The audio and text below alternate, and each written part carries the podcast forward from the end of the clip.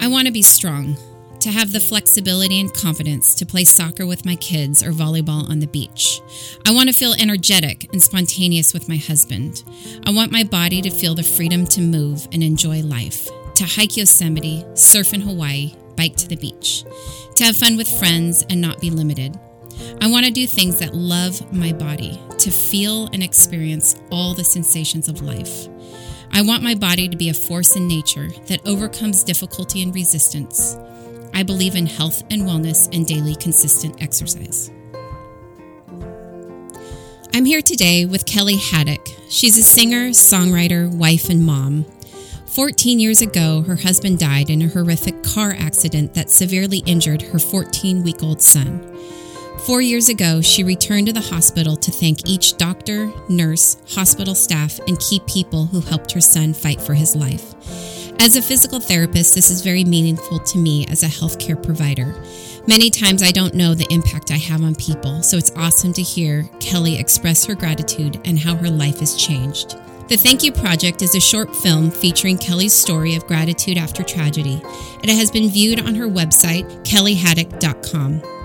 I highly recommend watching. It's had about 150 million views. It's inspired me to be more thankful.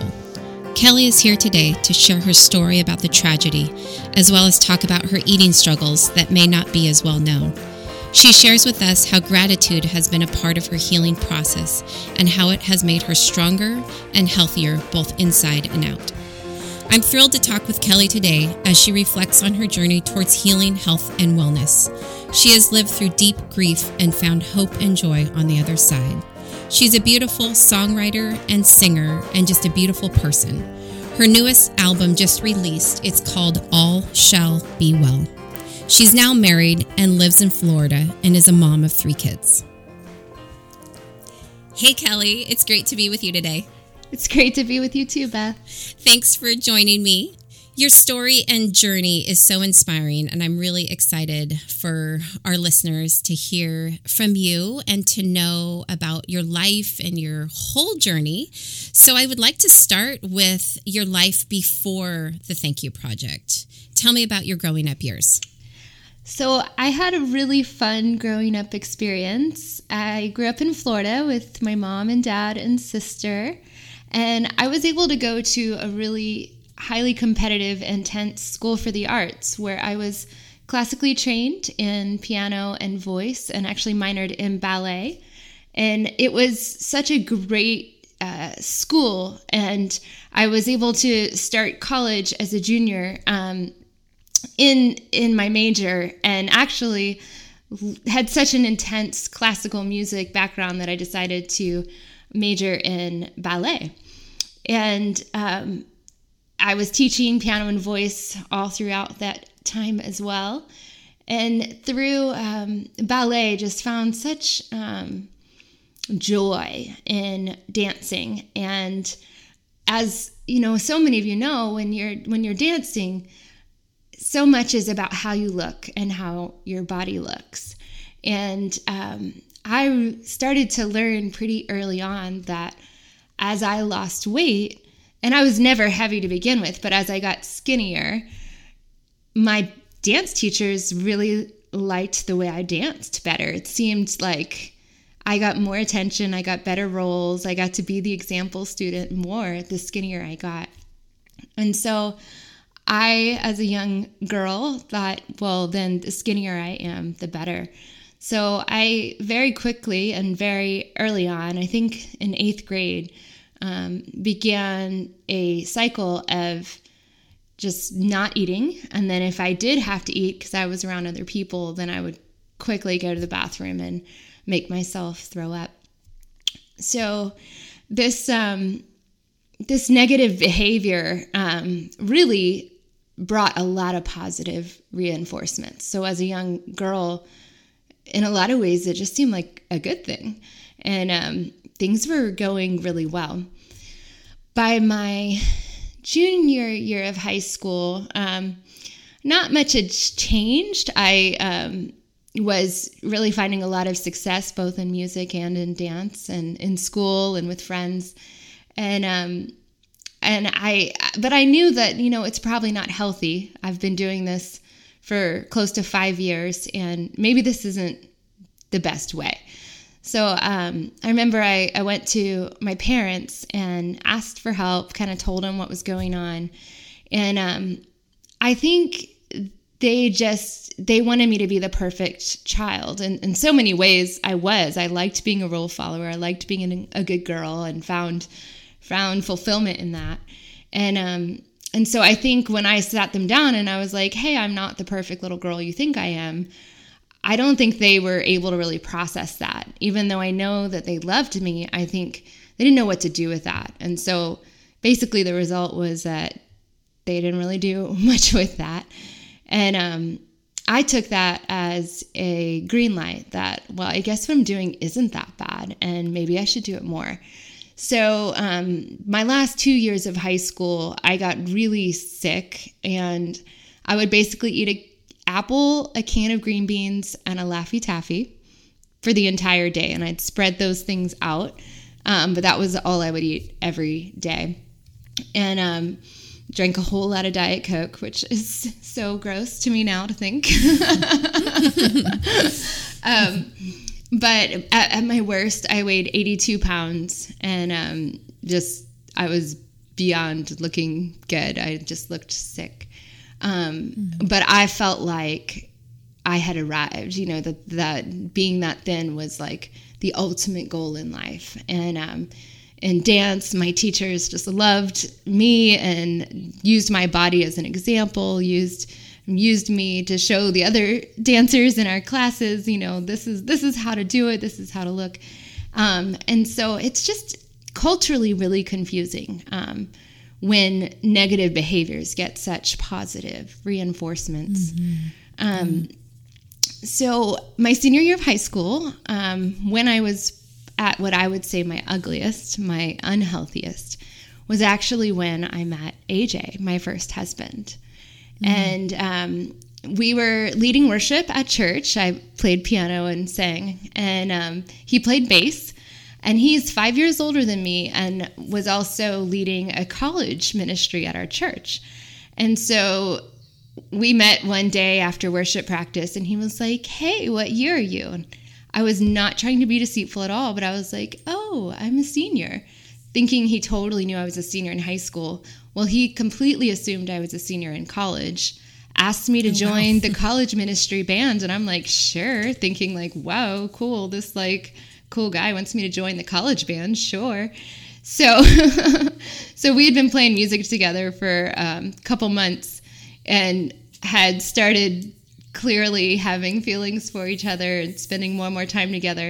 And I remember when his mom came to visit, the look on his face when his mom asked more specific questions than he asked and discovered that I was a senior in high school. I mean, his face was just, his chin was on the floor.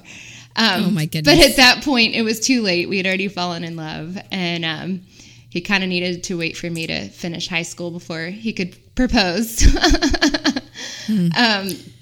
But he had a great job, and we just agreed, you know, it's unconventional, but we're going to get married young. And he was finished with college, and I was able to go to college while we were married. And so we got married young. And but what he did was he saw me for who I was on the inside, and he wasn't falling in love with me because I was skinny. And he came alongside of me and held me accountable. And he was really the first person who was like, Kelly, this isn't okay for you to abuse your body like this.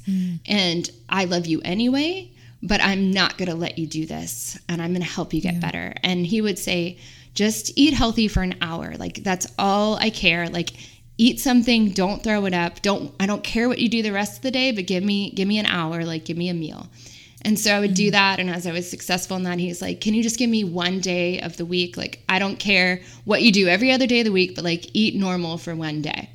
And so as I was able to succeed in that for a little while, then he would say, okay, like, give me 2 days. See if you can do this for 2 days. And so we really slowly, probably over the course of about 6 to 9 months, went kind of methodically through this kind of accountability and healing journey together. And he would pray over me, and he never once shamed me for making myself throw up or for not eating enough.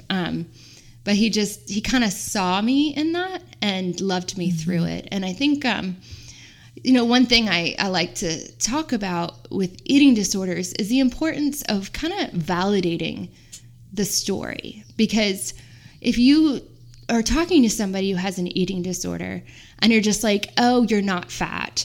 Oh, like you should be eating more. It really kind of just makes the person feel like they're crazy or feel shame or feel like they're wrong. And that's not going to help bring them to healing. So I think there's a way to kind of enter into the story, maybe even validate it, but in a way that comes alongside and says, you're not crazy. I understand that you want to be thinner than you are right now, but you're beautiful and I love you just the way that you are. And I want to help you. I want to help you get healthy. And that's what AJ did for me. And in a sense, I feel like he gave me my life back. Yeah. So just to frame this, how many years ago was this for you? Oh, man. Probably about between 15 and 20 years ago, kind of through that range. And how would you say it shapes you today? How does it impact you? It shapes me every day. I mean, there are conscious decisions every day to choose to be healthy, to choose to have a healthy relationship with food. My husband now, as I know you just mentioned, I've remarried, and he has just completely picked up the baton right where AJ passed it along. And he also continues to love me by holding me accountable. And I think I thought that I would like hit some magic moment where you're just like eternally free, and maybe that will come. But I think in reality, it's just gonna be something I struggle with my whole life. And, I walk in freedom. So I haven't had, acted on those temptations or bad behaviors. I haven't made myself throw up in a really, really, really long time. But I think the mentality, the mindset, I would say, is more what the daily struggle is of like, I am choosing to not let food control me. I am choosing to have a healthy response. Some days I'll want to skip lunch or have an extra hard workout. And not that those things are bad, but what are my motives in wanting to choose those things? Are they coming from a place of freedom and health, or are they coming from a place of kind of leaning back into these negative mindsets that really have controlled me for a long time? So what has helped you the most over the years with helping your mindset? I think being anchored in what's true, being anchored in God's love for me, and knowing that I'm provided for and that He has given me a body that is amazing and that does amazing things. And as a mom, I got to have natural childbirth. I had our youngest son at home. And when you get to experience your body doing something so miraculous as birthing a human, and doing that in a natural way where you're so present for every part of that process, you're just like, gosh, our bodies are amazing.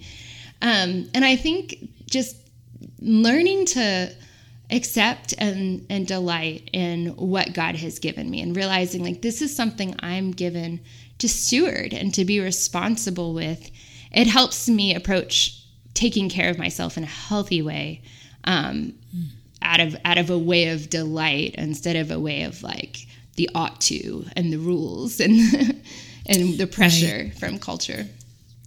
Yeah, I feel like this is something that a lot of women struggle with, is as we age, being able to look in the mirror and really love your body, to love all the shapes and the curves and the extra little fat you have here, or the little muffin top you have there, maybe the thighs that touch, or, it is a passion of mine for me and also my friends and my family to just feel like you really love your body. Yeah. And loving your body as it is, just to be able to look in the mirror today and go, yeah, I've got a good body. It takes me places. It, you know, allows me to hug the people I love. I mean, there's just so much that our body does for us. Yeah. But then also to love your body and take care of your body, to exercise, to eat well. And I love what you're saying, because I do feel like it's such a mental thing, because I could exercise, like my mental frame could be, oh, I ate, you know, half a pumpkin pie and I need to go work that off. That's probably not a healthy thing, right? Yeah. The healthy thing would be, I love my body, so I'm going to eat, you know, maybe a normal slice. And just, you know, think about that. It's okay. No shame, no guilt. But to be able to exercise daily and boost your metabolism and just feel energetic. But exercising for those reasons, like I want to be strong. You know, as I'm turning 45 and as I just approach literally middle age, I want to stay active. I want to run with my kids on the soccer field. I want to play volleyball. I want to be able to run up that flight of stairs if I need to. But I feel like that's just such a change of perspective. Yes. You know, I mean, it is nice to fit in your clothes and not to have to keep getting bigger clothes, of course. So, you know, some of those things are nice, but it is such like a mental thing for us as women. Definitely. Because there's just so much pressure, and you're right, just reinforcement for such a negative behavior. And we all get that. I mean, it's such a discipline, I guess, to maintain a healthy outlook on our body and food. And I just really appreciate you sharing and the vulnerability and honesty you have for us today. I just thank you. You're welcome. So I would like to transition to, for the people that maybe just watched the Thank You Project for the first time today and don't know your story of how you went to the hospital and thanked everyone, but would you mind just spending a couple minutes on just telling us what you remember from the first day of that accident? I do. I'd be happy to, Beth. So we had... just visited my husband's parents, and I call it the longest vacation of my life because we never really made it home. We were driving home and the sun was beginning to set. Our 14-week-old baby was in the back seat. And I remember we were listening to Al Green's song, Let's Stay Together. And we were both goofballs. We were playing the air trumpets. The sun was beginning to set. And that's really the last thing I remember. My next memory is of a golden cross around a woman's neck, and it was dark outside by this point. And it was almost like I was focused on this cross necklace, and like the scene was zooming out, and I was able to kind of slowly take in what else was happening around me. And I remember somebody was holding Eli, and he was completely white and limp and lifeless. And I was like, I really want to hold my baby. Why won't you let me hold my baby? And I didn't understand really what was going on. And another woman walked up to me and said, you're going to go to the hospital. There's a helicopter coming to pick you and your son up. And I was like, oh, cool. I've always wanted to ride in a helicopter. And I remember she looked at me and she said, you haven't always wanted to ride in one of these helicopters. And again, I wasn't fully understanding what was going on. And then sort of my next memory is when we landed on the helipad at the hospital, and they took Eli on a gurney one direction and they took me on a gurney another direction. And I still was like, I really want to be with my baby. Why can't I be with my baby? And I really hadn't thought about AJ at all at that point. I was really focused on Eli, our son. So maybe about an hour or so after being in the ER, I started asking like, oh, well, can somebody tell me where AJ is? What room is my husband in? How is he doing? And I was just getting these really vague answers. So several hours later, I'd been wheeled in and out of every test and x-ray and CAT scan machine you can imagine. And I was just laying there, and my mom and my sister walked in the hospital. I guess somebody had called them and they had driven down from Jacksonville. And nobody had really cleaned me up. I was still covered in blood, though I wasn't really injured at all, which is a huge miracle. Just scratches and bruises. So they started wiping the blood off of my face. And not long after that, a hospital chaplain came and walked in the room. And she just very bluntly and matter-of-factly said, "You guys are in a bad car accident, and your husband was killed instantly." Wow. And I looked at her and I said, the first thing that came to my mind, and nobody premeditates what they're going to say when they hear the worst news of their life. So I kind of surprised myself with what fell out of my mouth. But I just looked at her and I said, "God is good and Jesus is Lord." Mm-hmm. And she didn't say a single thing to me. She just turned and left the room. And then, of course, my mom and sister and I just broke down weeping. So it was a couple of hours later, they came and said, "You can leave the ER. We don't need to keep you here longer. You're going to be okay, but you need to go be with your son. He's in the pediatric intensive care unit, and the adult hospital and the children's hospital are just next door to each other." So it was about a 10-minute walk or so. And I just remember that walk felt like the longest walk of my life, because I thought, how am I going to look at our baby and tell them your dad is gone? So it was just excruciatingly challenging. Yeah. So yeah, that's where it began. Yeah. I'm so sorry. Mm-hmm. Thanks. Yeah. Beth. I know it was 14 years ago, but thank you for sharing that. Yeah. So what were the first few years like? The first few years were really intense for Eli. His medical needs were great. The doctors first said that if he lives, he might not be able to walk or talk or show emotion. He's an absolute miracle because he did eventually start doing those things with a whole lot of therapy.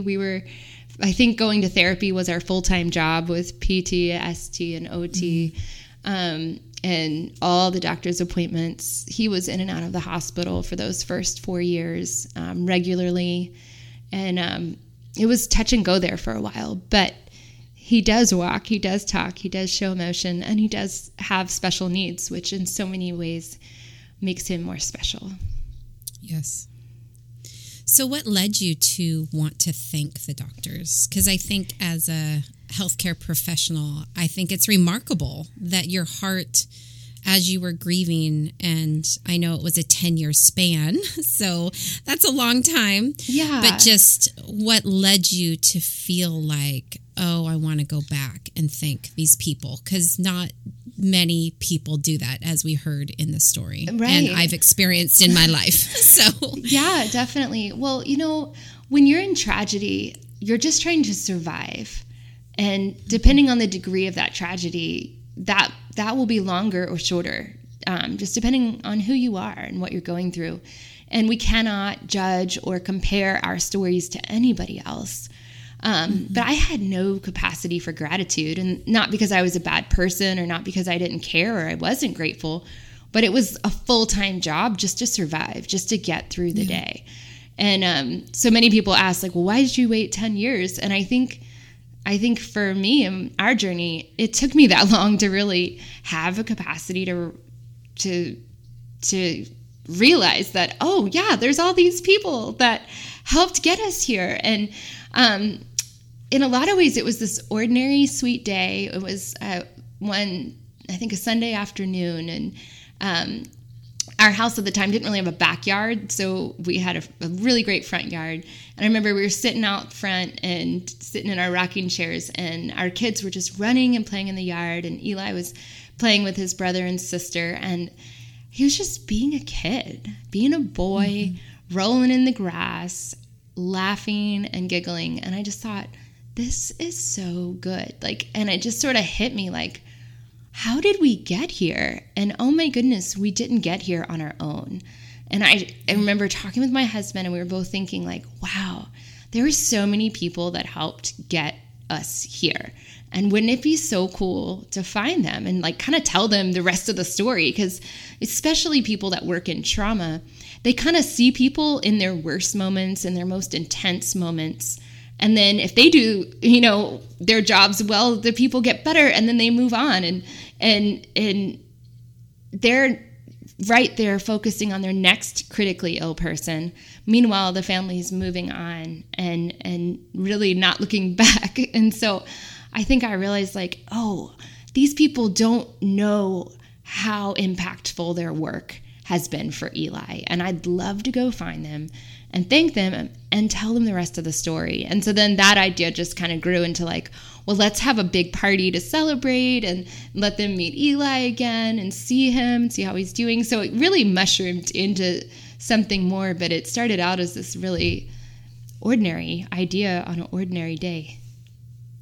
Well, I think it's beautiful, and I think it's amazing that you have this video that you can share with the world, and it's so, I think, just inspiring for each one of us to think about people in your life who have impacted you, or just strangers, or, you know, your doctor, or whoever, yeah. And just to say thank you, and how, I mean, to see people crying, and how meaningful that was. I mean, the woman that said, oh, this will help me for the next how many years? Yeah. I mean, that was incredible, but I can see that. I could really see how impactful this was for each of those healthcare workers, and how they do this every single day. Every day. I mean, every day they dedicate their lives to it. I think it's just incredible. They are absolute heroes. I think it takes a special person to choose to enter into that kind of trauma every day. And these people, as you can see, it's so clear in the video, like they bring their heart every day.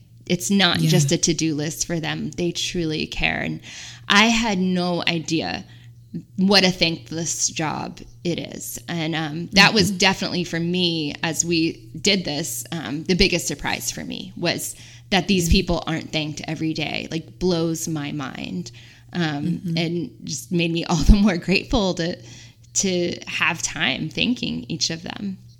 Yeah. Well, thank you for putting that out into the world and giving us a picture of what it could look like. Sure. I do think it's incredibly inspiring and helpful. Thank you. Yeah. So I would like to talk a little bit about what your life looks like now. You are launching a new album, which is awesome, and would love to just talk about your music and how that has influenced and helped your healing. Sure. Yeah. So I, as I shared earlier, I was doing music before the accident, before all this happened. My first record I did with AJ. And so I feel like these dreams were planted in me early on. And I didn't ever imagine the Thank You Project video going viral. We actually didn't even make it. The hospital found out that we were trying to thank everybody and approached us and said, hey, like, could we follow you with a camera and a film team and help you find these doctors in exchange for like letting us film your story? And so we were like, sure. So cool. So I mean, this wasn't any goal that I had, you know, to have this viral video, but I feel like it just sort of came and happened. And when the Today Show picked it up, I was blown away, and just so grateful, because it really is about bringing hope and helping people realize that they're not alone, and to choose gratitude, because none of us make it through life on our own. And we both have all helped other people, and we both have all received help. And so I really see that as one of my purposes in life, is to help people enter into relationship, to choose love, to receive love, to share love, especially in the form of gratitude. And to have hope, no matter what they're going through, pure, authentic hope, not just some pie in the sky wishful thinking, but true hope. And so I feel like in having this viral video, it's helped open up a broader platform to bring hope to more people. And my goal is just to continue to pour it on thick. One of my musician friends, she's a great mentor and friend of mine, Sarah Groves, some of you might know her music. She sang on my first kind of real studio record.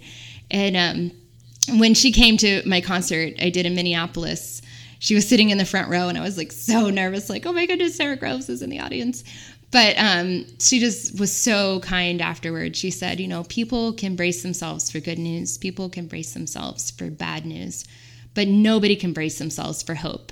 And what you bring is like being hit with a tsunami of hope. And I just feel like that helped laser focus me. Like, yes, like that is why I make music. And so my last studio album with the full band is called Wild Love. We released that in 2017, I worked with Michael Rosbach, who produces Pavlos and Gungor and lots of other fantastic musicians. My drummer is Steve Gould, who is the drummer for Sarah Bareilles. So we have all those fantastic pop beats. And then our pianist and string arrangers, a friend named John Arndt, who plays, he's part of the band The Brilliance, just beautiful. And then the rest of the band is the band that plays with Sarah Groves. And so such a fantastic team around me.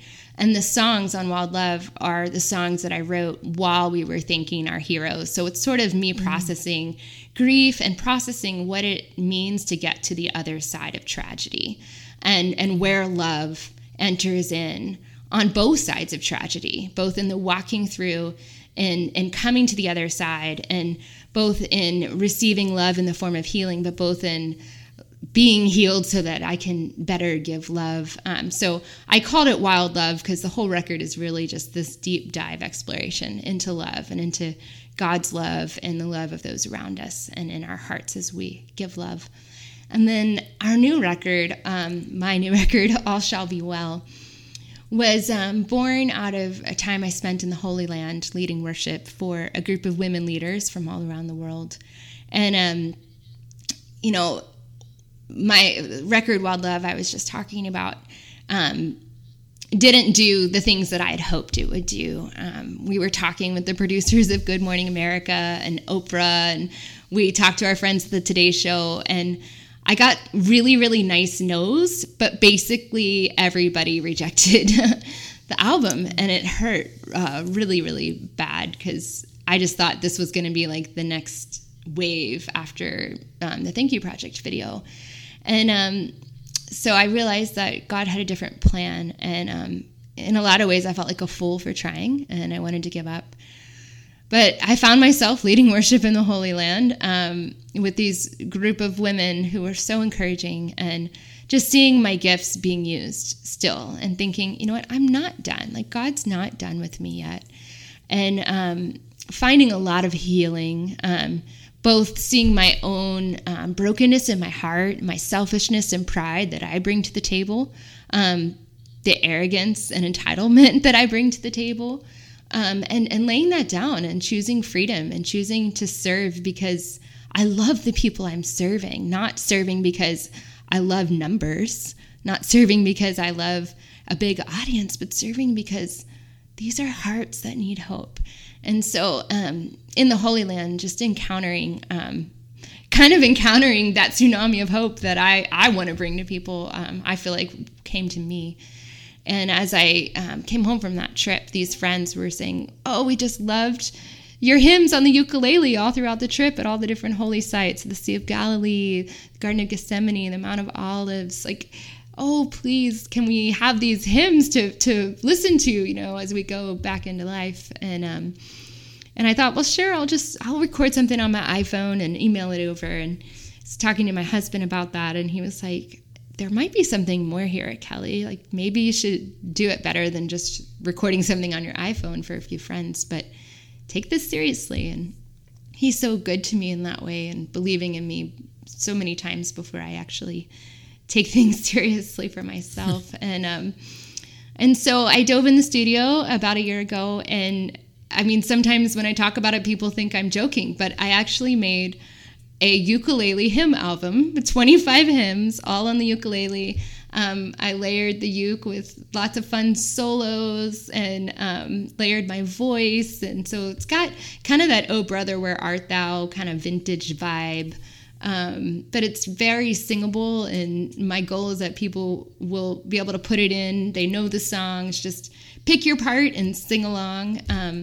But it was really healing for me to work on it, and brought revival to my own life. And my hope is that as people soak in these songs, that they'll too experience just an awakening in their heart of what's true and good, and of who they are and who our God is. That's great. Well, thank you. And thank you for getting your music out into the world, and just really excited where you're at right now. And I think it's a beautiful journey of what you've just talked about this morning about, you know, where the struggles you've had in high school, and just the hope that you can give women and just people around the world through your music. So thank you for just sharing your heart. And I just love how kind of raw you are in some of your songs. And that just helps us, you know, because all of us, we experience disappointments and struggles and challenges, and how to move through those, I can see and kind of just feel in your music. And it just, you know, it's not really an intellectual thing. I mean, you can't move through grief intellectually. Yeah. It's just such like a heart, gut, kind of movement. Yeah. And that's personally what I love about music. Music brings so much healing to my body and just my mind and my heart. And so I love that you're a musician and that you write music. You pour your heart out, and it's just a beautiful thing. Thank you, Beth. Yes. So just as we kind of wrap up, I want to just talk a little bit about just you, just in an ordinary day, like, because you're like us all are probably still experiencing disappointments, struggles, challenges. I mean, you know, just thinking about gratitude and teaching that to our children. What does that look like for you? How does this, you know, you've had this like big video, and but then real life hits in, and how do you continue to practice gratitude? I love that. Yeah. Well, I remember when I knew the video was going viral, one of my friends called me, and I'm literally, you know, I'm a mom, we have 3 kids, and I'm like literally making rice on the stove, like spoon in the pot, stirring, like phone between my shoulder and my ear. And she's like, "Kelly, you're on Perez Hilton." And I'm like, what? So I love how from the very beginning, this has been like super ordinary. I mean, maybe an extraordinary thing, but like life is ordinary. And I think I used to expect life not to be ordinary, and when it was, I was disappointed.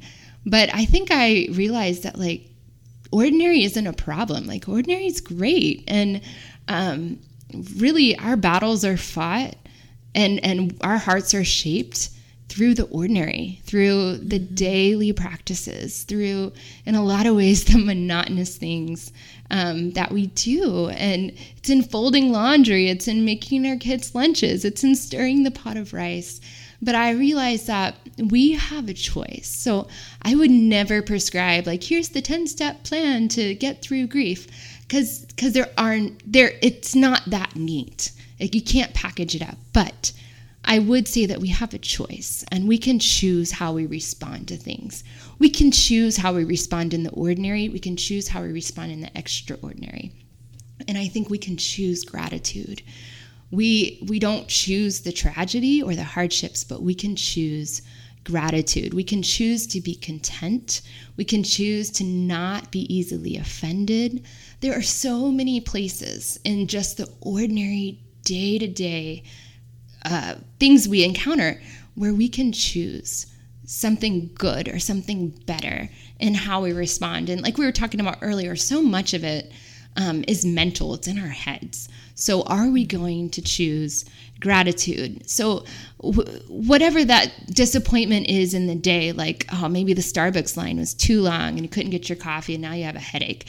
But you can choose gratitude, because you can say, well, you know what? Like, I can make a cup of coffee when I get home and it's going to be okay. And I just saved $4. Whatever it is, there we have an opportunity to choose joy and to choose to realize that we are provided for, that we have a God that loves us with an attentive, focused, specific love, and that we are okay. And I know that we're all okay because we're all, like, you're listening to this. Like, you haven't given up. You're here. And you have a choice right now to choose hope and to choose joy and to choose gratitude. And that's a decision that starts in our hearts and usually doesn't flow into reality until it starts in our hearts. So last question that I ask everyone. What are 3 daily practices that help you stay healthy? Well, green smoothies. No, I'm just kidding. Though I do love a good green smoothie. I love to run. So most mornings I like to start with a run. And, you know, it's interesting because some mornings I'm really split. Some mornings it's the playlist I listen to during my run that I feel like is so great. And then some mornings I literally don't bring a phone. I don't put headphones in, and I love to just run in quiet and either enjoy the quiet of, like, just hearing my feet pound the pavement, or enjoying the quiet of just being in prayer and preparation for the day. But I'd say a good workout is the best thing that I get to do. I think that keeps me sane and healthy. And even my husband knows if I'm, like, crabby. He's like, Kelly, you just need to go on a run. And I'm like, oh, yes, I totally do. And then I go on a run and I'm like, oh, okay, it's not that big of a deal. I feel great. That's great. So I think runs, or probably any kind of workout, is sort of miraculous. And I think just taking a little time, even if it's 5 or 10 minutes, to just sit quiet, whether you're praying or you're just enjoying stillness in some way. But and I like the idea of going to the same place every time. So I have a certain spot in my house where I go, and that's my quiet place. And it's like my body knows when I sit in that chair, like, okay, like, we're here and it's time to be still. So I think that regular rhythm of being still and quiet and prayer and having that happen in the same place is really important. And then I really believe that what we put in our bodies affects our moods. Like, it not only affects how we look, but it really affects how we feel. And so for probably about 6 years now, I mean, our family's made a major overhaul in our diet, and we try to eat really clean and plant-based, and it makes such an impact on how we all are, how our kids feel. Our energy is better, but also our moods are better when what we're putting in our bodies is things that truly nourish. It really matters. Well, that's great. Thank you for being with me today and sharing your heart and your vulnerability and your hope. And you are just a fantastic, amazing, beautiful person. And I'm thrilled just to know you and just appreciate you coming on. How can people find you if they're wanting to know more about you? Well, if you follow me on Instagram, I'm at Kelly Haddock Music. And if you follow me there, you really won't miss a beat. I update every day, and I'm always talking about what I'm learning. I'm sharing new songs. I'm talking about how Eli's doing. So follow me there. I write blogs regularly, and it's a great place to interact. And I'd love to get to know you too, and know what you're learning and what you care about also. So I think Instagram's a great place to have relationships and get to know each other. So I'm there, and I'm on Facebook at Kelly Haddock Official, and love to post there and interact. So whichever way you love to engage, you'll find me there. And then my website is just kellyhaddock.com, and it's Kelly with an I-E. But I have lots of great resources there as well, and videos, and you can listen to my records, read my blog. It's all right there. And Beth, you inspire me so much too. So it is a joy to get to talk with you and be a part of the amazing work you're doing at Balanced by Beth and with the podcast. So thank you for being amazing and giving all of us so many great resources as well. Yes. Well, thank you. All right. We will talk to you soon. Sounds good. Bye, friend. Thanks, Kelly. Bye. Balanced by Beth is a podcast to inspire women to live strong. The information in this podcast is for entertainment purposes only and should not be used as personal medical advice.